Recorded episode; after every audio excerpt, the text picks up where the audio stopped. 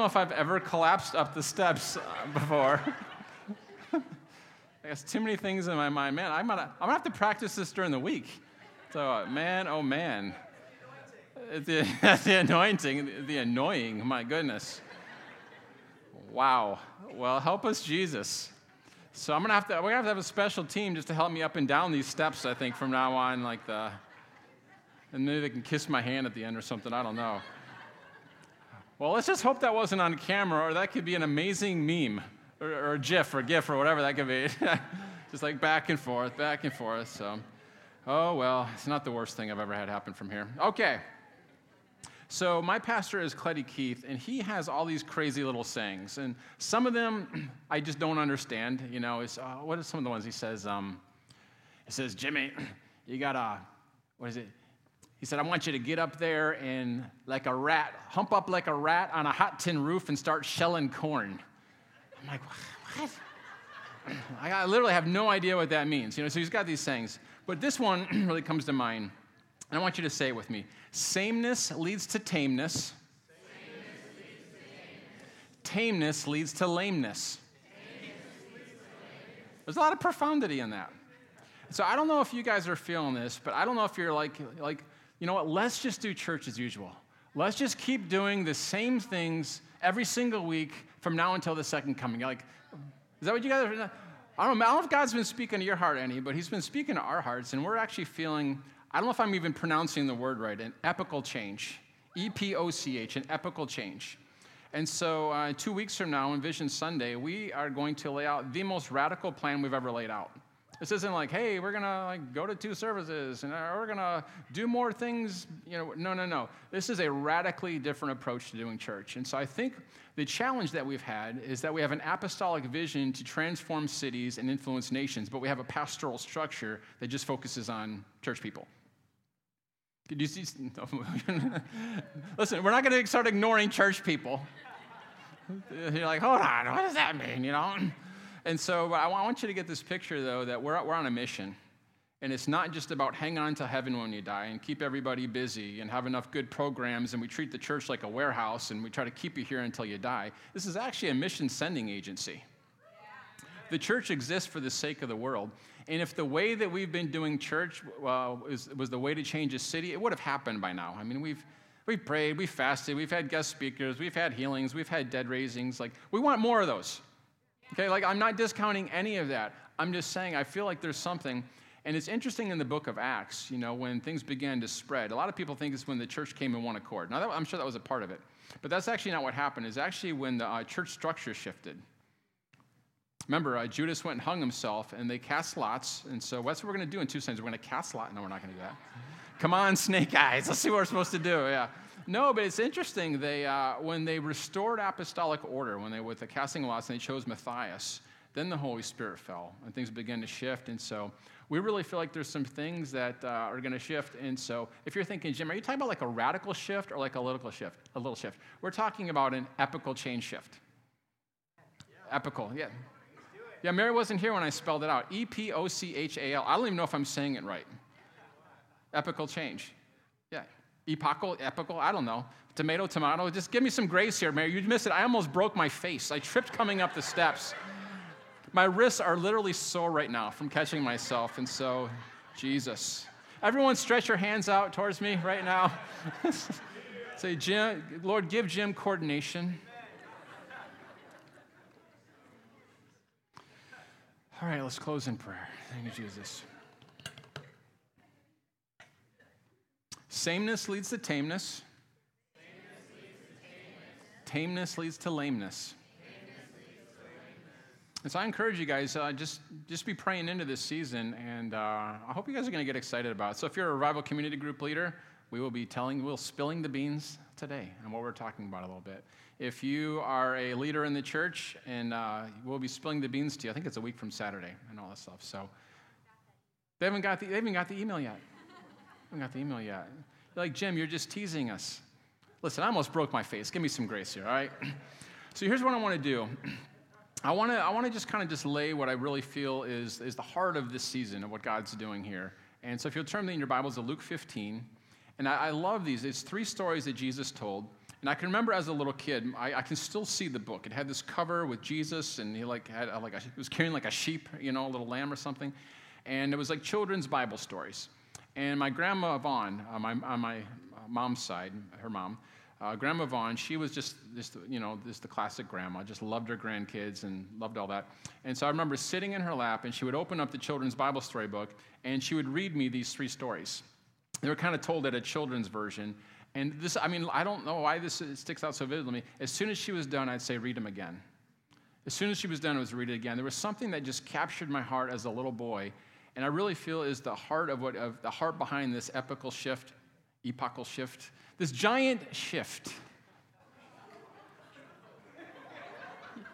You've got to be kidding me here. Does water stain? I don't even know if that uh, does it, so. All right. I mean, this is going to be something else today. I'll tell you what. Church is normal is not working. God's getting, yeah. So help us, Jesus.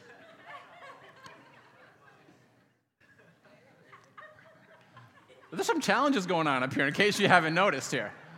Like, these aren't planned. we may not even be able to publish this on uh, YouTube. I mean, we may just, camera guys, just go get some donuts, all right? So,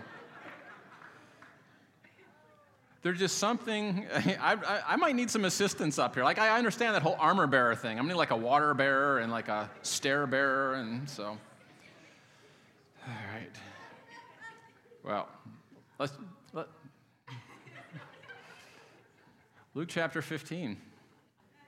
Uh, I want you guys to catch the heart behind this. This is, this is a passage that's meant a lot to me for a long time. Luke 15, verse 1. Now, the tax collectors and sinners were all drawing near to him. It's interesting who's being drawn to Jesus. Verse, uh, verse 2 And the Pharisees and the scribes, those were the religious people, those were the religious leaders of the day, those are the pastors, the seminary professors. They, they grumbled, saying, This man receives sinners and eats with them.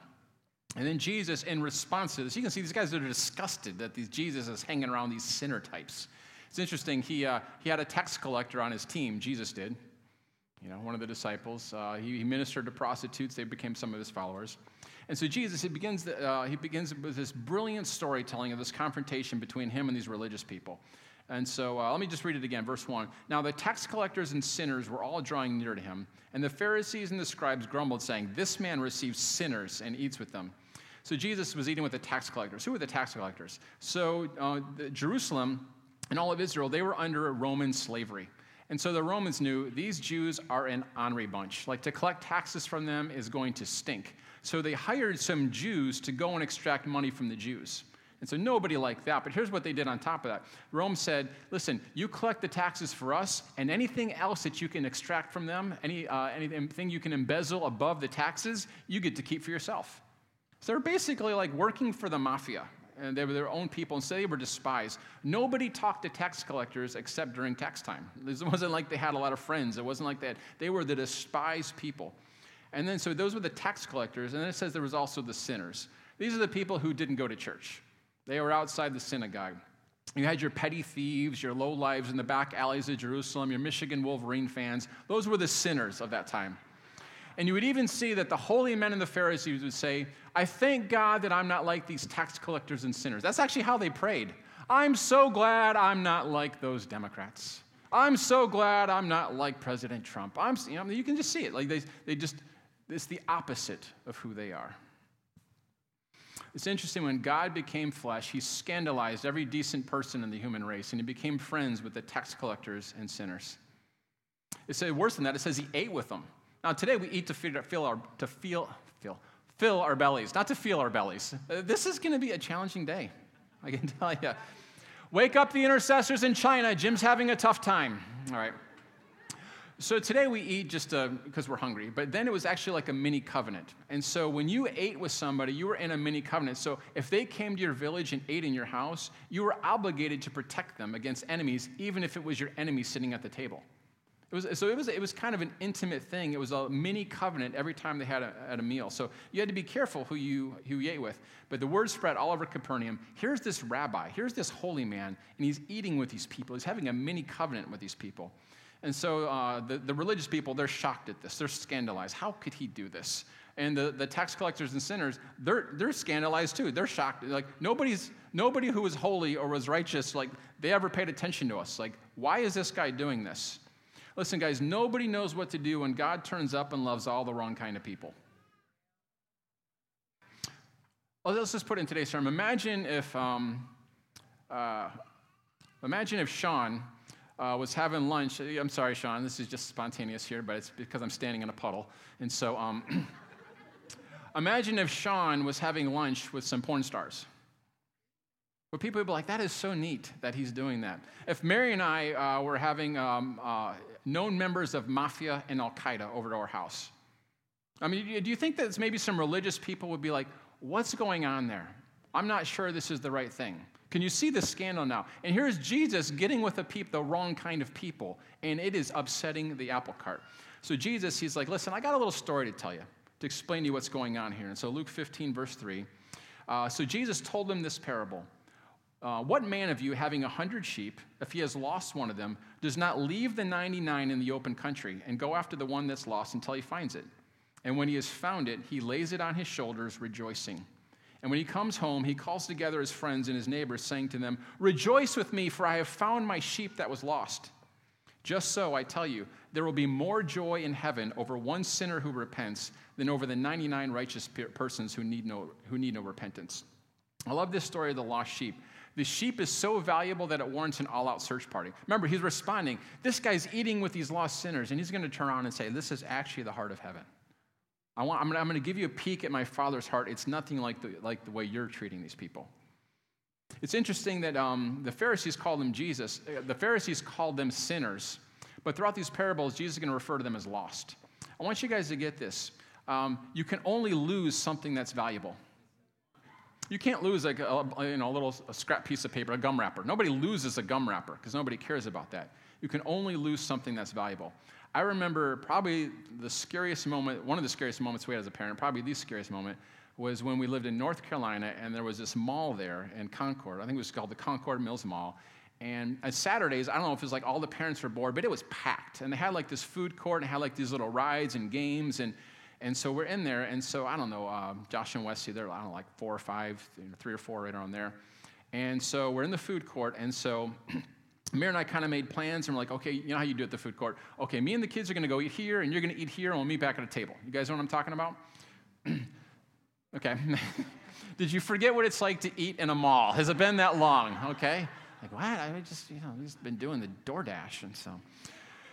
And so the, uh, so yeah, so, so, we, so we thought we had the plans, and so I, you know, I took one of the kids, and uh, she, you know, she went to eat. What, however it happened, when uh, we suddenly realized we've lost Wesley and there are hundreds of people in this food court. It wasn't, I mean, it was like, like people are having a hard time walking. It's literally that crowded. And so when we realized it, my heart sank. I, I think somebody's taken him. And so I immediately, I, I, you know, I'm a little bit taller. I'm standing up. I'm trying to scan for his little cute face. And uh, I said, Mary, you look around here. And I ran for the door of the mall uh, in case somebody had snatched him to go look in the parking lot. Guys, those are the longest few minutes of a parent's life when you lose a child. My heart is racing. I don't know whether to burst into tears. I'm half angry. I'm half mad. I'm trying to pray. I'm trying to look. And um, I look at Mary and she shakes her head no. And she says, I know where he is. I don't know if she got some download for the Lord or what. But um, we go and there's those, you know, those little coin operated, you know, goofy toy things you ride. And so uh, Wesley's sitting on it without any money, you know, and, uh, and uh, he's sitting on that. We couldn't see that with all the, the, the grown ups and stuff. And so we saw him. And I tell you what, I think we, you know, just in those few minutes, we caught a glimpse of the heart of what God must feel like to have so many lost kids. Because we can sit in church every week, and we, and we need to. We need to, uh, maybe not every week. and so, um, we, uh, but we need, we need to come together as God's people and encourage each other. But it can't just be about that. We can't build this Christian subculture. You know, I, uh, remember Mary and I were on vacation, and we, you know, we didn't go to church on Sunday, and you know, we're eating at a restaurant, and I remember it hits me, like these people aren't feeling guilty for not going to church. Like they're having the time of their life not going to church. You know what I'm saying? Like they're on vacation, they're having fun. Like what we do here has no relevance out there, okay? Unless we bring them the reality of Jesus outside these walls. It's not about trying to get them in here. It's about representing Christ out there. And so, uh, why? Because when something is lost and it's valuable, it warrants an all out search party. And when that which is found, all of heaven rejoices. He's pulling back the curtain and saying, guys, this is what's going on in heaven. So it has to go on in here. Then he tells the same thing with the next story, uh, Luke 15, verse 8.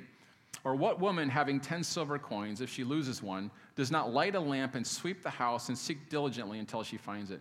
Imagine you've got a winning lotto ticket. I want you to think about the, how valuable that is and the all out search party. Some of us tear up the whole house to find a remote, remote control to the television. It's like, whoa, uh, you know, I don't know about you. It's like DEF CON 1 at our house. It's like, okay, like what, what, oh, okay, Every, kids, get down here. We're all, you're crawling under the cushions. We're tearing up the carpet and, right? Now imagine it's a lotto ticket. What are you going to do looking for that thing? Well, she's going to seek diligently until she finds it. And when she has found it, she calls together her friends and neighbors, saying, Rejoice with me, for I found the lotto ticket.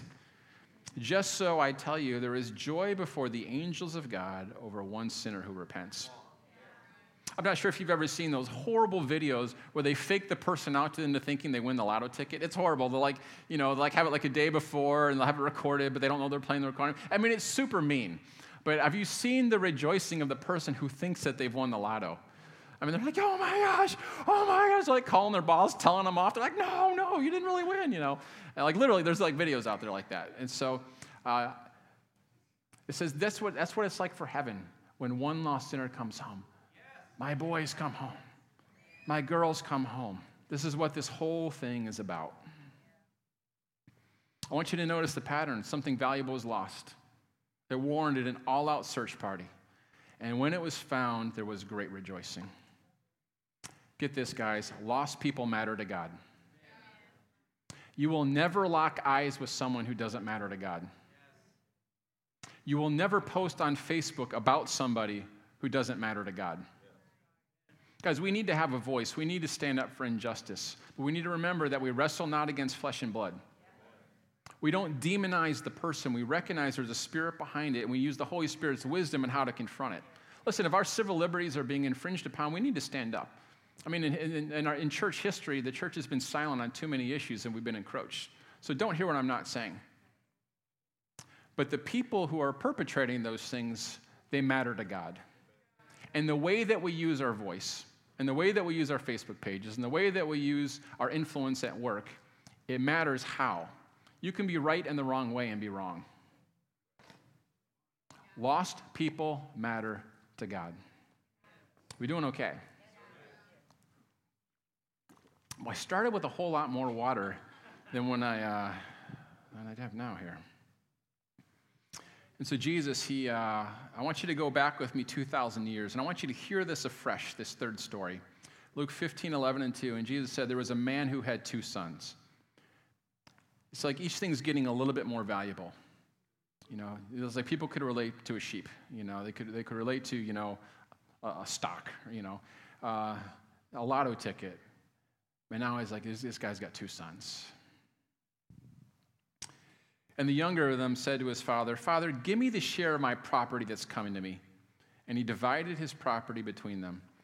It's interesting, the father, uh, so this is obviously a Jewish family, and in Jewish law, the, the, the estate belonged to the kids, but not until the father died. The law protected the dad so that he would have the capital to live on, off of and not give it to his kids too early. And here's this, uh, this son completely disrespecting his father. He said, Dad, I wish you were dead. I don't want to wait until you're dead. I want my money now. I don't care if it hurts you, give me my money. And the dad does something interesting. He actually gives the son the money. So, what does he do with it? Verse 13 Not many days later, the younger son gathered all he had and took a journey into a far country and there he squandered his property in reckless living. When it talks about a far country, it's not talking about geography, it's talking about he's going to the Gentiles. This is a religious decision. You have to see this. Here's this boy raised under the covenant, raised by, you know, raised, uh, you know, to, to honor God, and he's making a decision. I want nothing to do with the, uh, with the religion of my father. I'm going where there's no synagogues, there's no Torah, there's no rabbis. I'm going to a far country. It's a religious decision. I want out from under my father's house. I want out from under his religion. I want nothing to do with him and his God. I want you to imagine if you're a Pharisee listening to this. They know what the law says. The law says if you dishonor your parents, you get stoned to death. Aren't you glad we're not under the law? Uh, not many would be here. I know I wouldn't. Sorry, mom and dad, for all the things I did. And so the, uh, this boy has slipped out from under the covenant. He's wished his father was dead, and now he's turned his back on the one true God. You can just feel like they're, they're getting into this story that Jesus is telling. They're like, yeah, yeah, this is, this is what these sinners are like, right? Verse 14, and when he had, this is about the son, and when he had spent everything, a severe coronavirus, I'm sorry, a severe famine arose in that country, and he began to be in need. Verse 15, so when he went and hired himself out to one of the citizens of that country, who sent him into the fields to feed pigs. I mean, he was raised on a farm. It makes sense that he's going to be on a farm, but this is the worst kind of farm for a Jew a pig farm. Like, not kosher at all. Are you guys getting this here? Verse 16, and he was longing to be fed with the pods that the pigs ate, and no one gave him anything. So the boy starts off with extravagant living, burns through all of his money, and then the famine hits, now his friends are gone. And so, uh, so he's like, listen, I was raised as a farmer, it makes sense, but now he's a pig farmer. I don't know if you know how the Jews thought about pigs, okay? And so in the book of Leviticus, don't you guys miss Leviticus? Oh, Leviticus. We didn't get to get to all the uh, ceremonial laws of what to do when women are on their menstrual cycles and all that. We didn't get to Leviticus 15, but just be comforted in knowing that God's even concerned about your plumbing, ladies. Isn't that just a beautiful thought? Leviticus 11. And so there's a list of things that are of unclean animals that are detestable. And so it lists things uh, like this, like you are not to eat an owl. And I don't know about you, I've never been tempted to eat an owl. Like I'm, I've never been that hungry. But the thing that was really the focus of this passage was don't eat pigs. Like no pork, no bacon. And so the, the, the Jews became known as the people, these are the people that don't eat bacon. Like this was a distinctive thing in, uh, in their theology. But listen to Leviticus 11. I don't have it on the screen. And the pig, because it parts the hoof and is cloven footed, but does not chew the cud, you do not want to eat that. That's not, I mean, I have no idea what that means. Uh, it's unclean to you. You shall not eat any of their flesh, and you shall not touch their carcasses. Are you ready for this? They are unclean to you. And it goes on to say of unclean animals, they are, de- they are de- detestable to you. So here's the picture.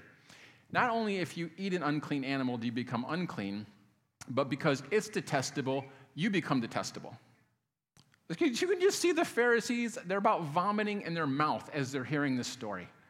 This kid has dishonored his father and wished him dead. He's turned his back on religion, and now he's become as detestable as the animals, and now he's propagating their species.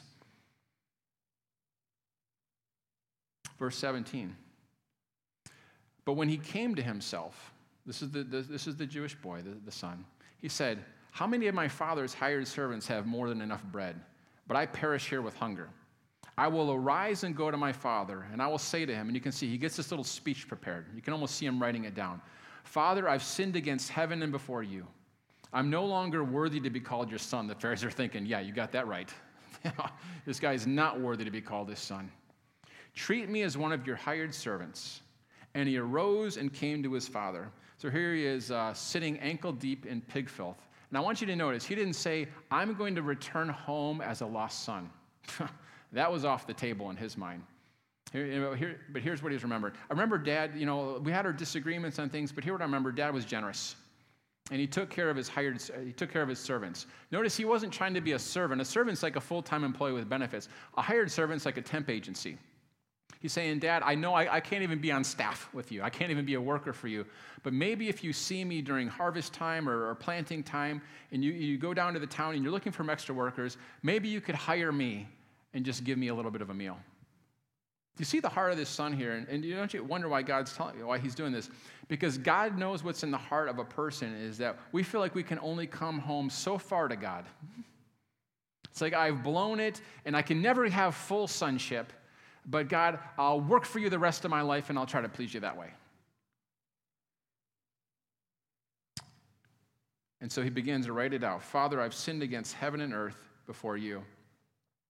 It's interesting, the Pharisees, they actually had a story just like this in the, in the, in the, in the rabbinical writings. Their story went like this There was a boy who, um, uh, who, uh, who went off to a far off country.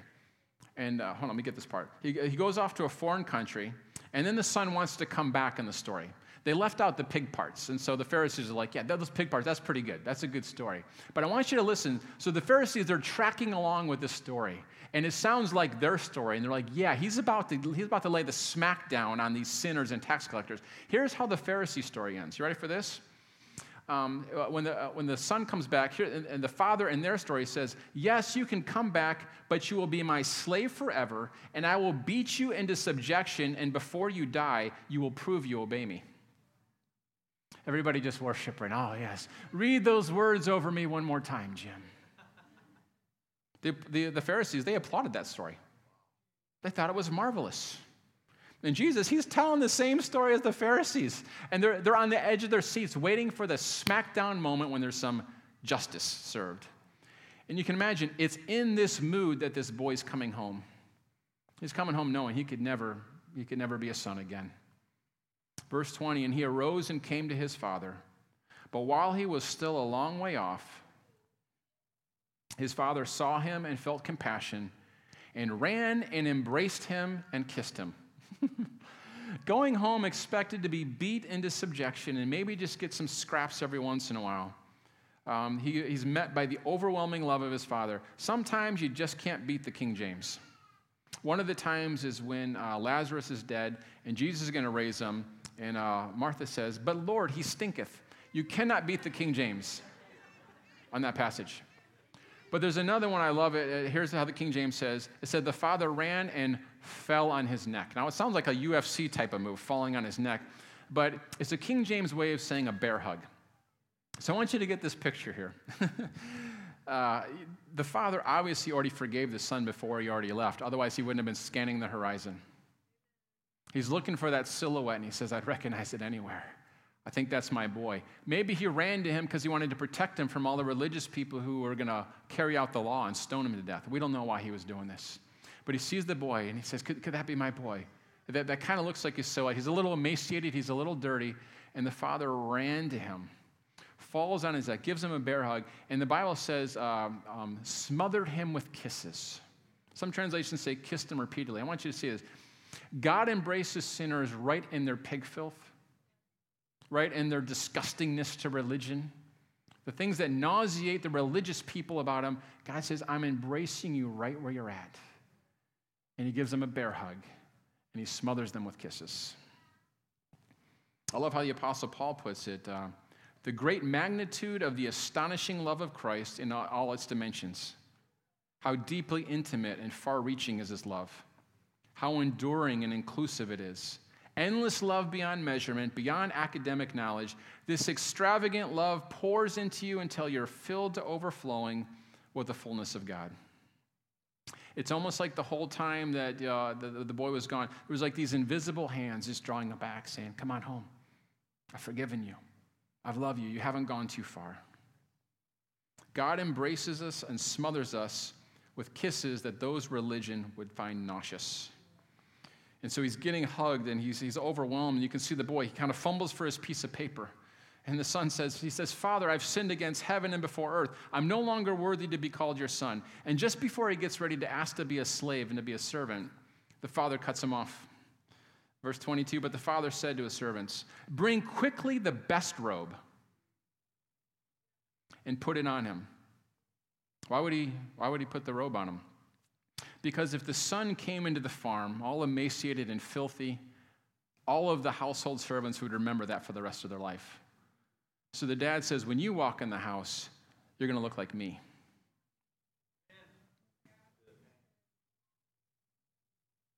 Put a ring in his hand. A ring was the, uh, is how they conducted business. It was the American Express card. He said, Son, you've already squandered one third of the inheritance. Here's the rest. Are you seeing how overwhelmingly, ridiculously amazing the Father's love is? And put shoes on his feet. Obviously, he didn't have any.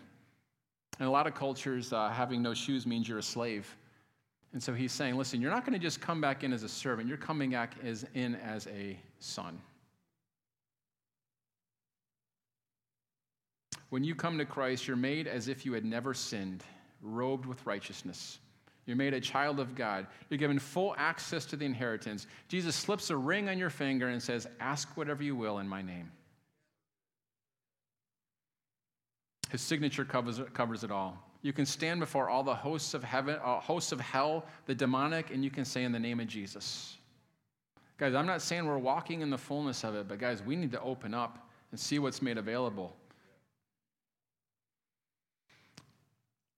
And so they go into the house for a feast. The, the son comes in for a covenant meal to be reminded everything's okay.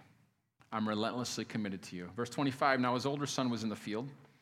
And as he came, as he came and drew near to the house, he heard music and dancing. Um, this older son's got a little bit of Pharisee on him. Dancing was not in his vocabulary.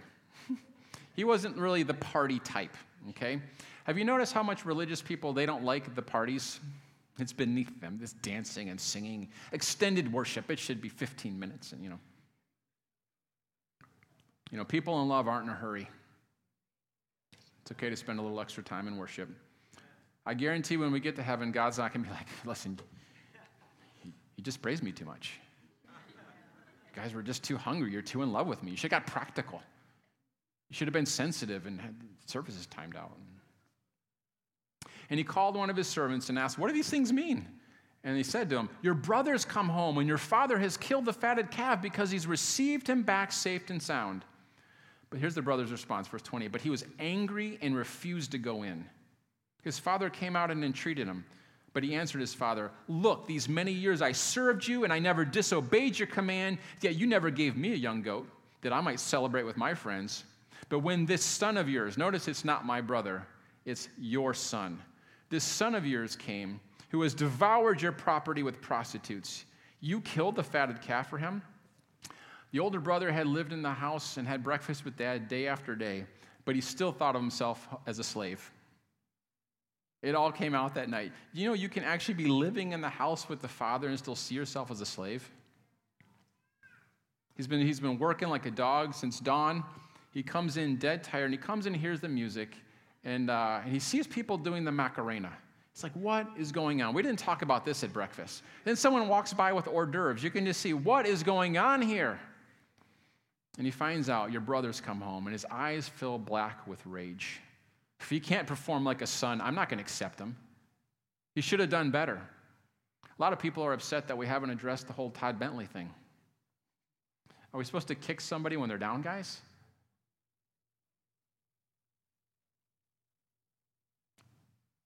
You know, they say the Christian army is the only one who shoots their wounded. The world will know them by the way that they judge people who have sinned. No. I'm not saying we don't deal with sin. I just think we need to deal with it like God did. How are we doing? If you can't perform like a son, then I'm not going to accept them. Your son wasted our inheritance on prostitutes. He wallowed like a pig, and you give him a feast. All these years I've slaved for you. I've done everything. What did you ever give me? And you can see the father, he's astounded. It's like you can almost see him like stumbling back. And verse 31, and he said to him, Son, you're always with me, and all that is mine is yours. It was fitting to celebrate and be glad. For this your brother, not my son, your brother was dead and is alive. He was lost and is found. Both, both sons misunderstood what dad was like. You know, the one uh, responded in sin and was lost, and the other tried to earn his father's approval. And here's Jesus showing us the character of God. And listen, if you're listening out there or if you're listening in here, if you failed, you can return but not as a hired servant, but as a full son or daughter. I don't care if you were raised in this stuff and you've just completely ignored it and dishonored your parents and turned your back on God, it does not matter. He's revealing us the heart of God that you can come home fully. God doesn't see failures, He wipes them out by the blood of Jesus and causes them to become the muscle of our Christian life. And I want you to get this a picture as uh, Derek's coming up here. One day there was a banner in heaven, and it had your name on it. And all of heaven rejoiced because one lost sinner came home. And I feel like God is calling us as a church to step into an apostolic structure that enables us to have lots of parties for sinners coming home. I want heaven to be in a nonstop party state because of Zion. Bless you guys.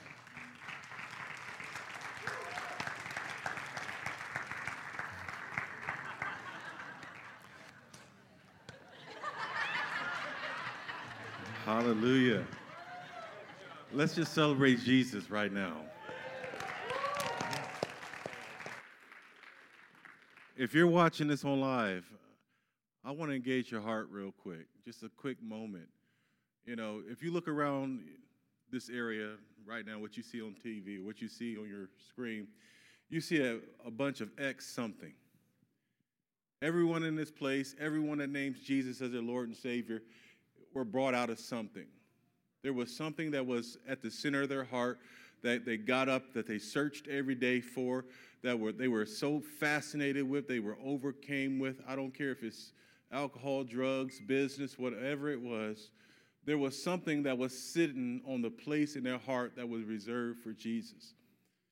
And as uh, Pastor Jim began to minister today and, and, share how God feels about his sons and daughters, uh, the one thing that really stuck out to my heart is that the son or daughter never lost their value to Jesus.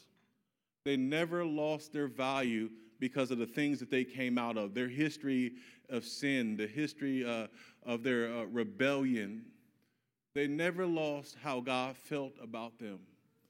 And right now, and if you're listening, I want to, to share with you the fact that God feels the same way about you today as he did when he first called your name.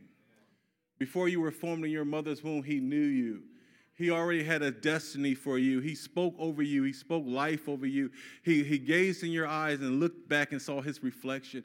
He said, This person is going to lead and love like me.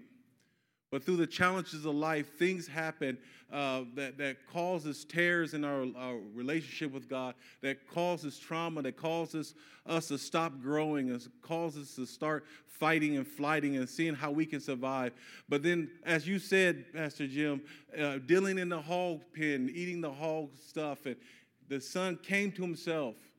He had a reflection of how things were in his father's house. He began to think how good God is. The thing about church is, eh, eh, I love people that, that love Jesus, but the, the, the, the, the grace and the power of the whole thing is when you can sit back and restore love to somebody restore the beauty to somebody, how God feels about them. When they, somebody is lost can come in and you can say, Jesus loves you. And I do too. And my, my love never fails. My love never changes, just like his love never changed. And he brings you to that place where, where you have full value again. And right now, somebody has been desperate, trying to search in all the places, all the dry places, and you found yourself in one. I want to challenge you right now to just let go of all your fears of what you thought church is. I want you to let go, let go of all your opinions. Some of us have wrong ideas. We think of church as a bunch of rules and not a relationship. God wants to bring you out of religion into relationship. Because before anything ever happened, he was a father. Before creation, he was a father. Before anything got started in this earth, he was a father. He was much more than a judge, much more than a king. He's a bridegroom, and his heart has always been looking for his children. So, right now, I want to invite you to a family. I want to invite you to a family where the father is always good. He's always right. He's always loving. And he's full of wisdom. He's full of mercy. He's full of kindness. And right now, he's extending his hand towards you. He's extending his hand and he's extending his heart towards you. And he says, You are worth it all. He looked at you in the mess that you're in and he said, You're worth my son, my only begotten son, Jesus, dying for you and I to bring us back into a relationship with him. Unlikable, there's reaching to the lowest place in church. He's flooding your car, he's flooding right where you are. And he's saying, You are mine. Right now, right now, in this moment, you can receive all of righteousness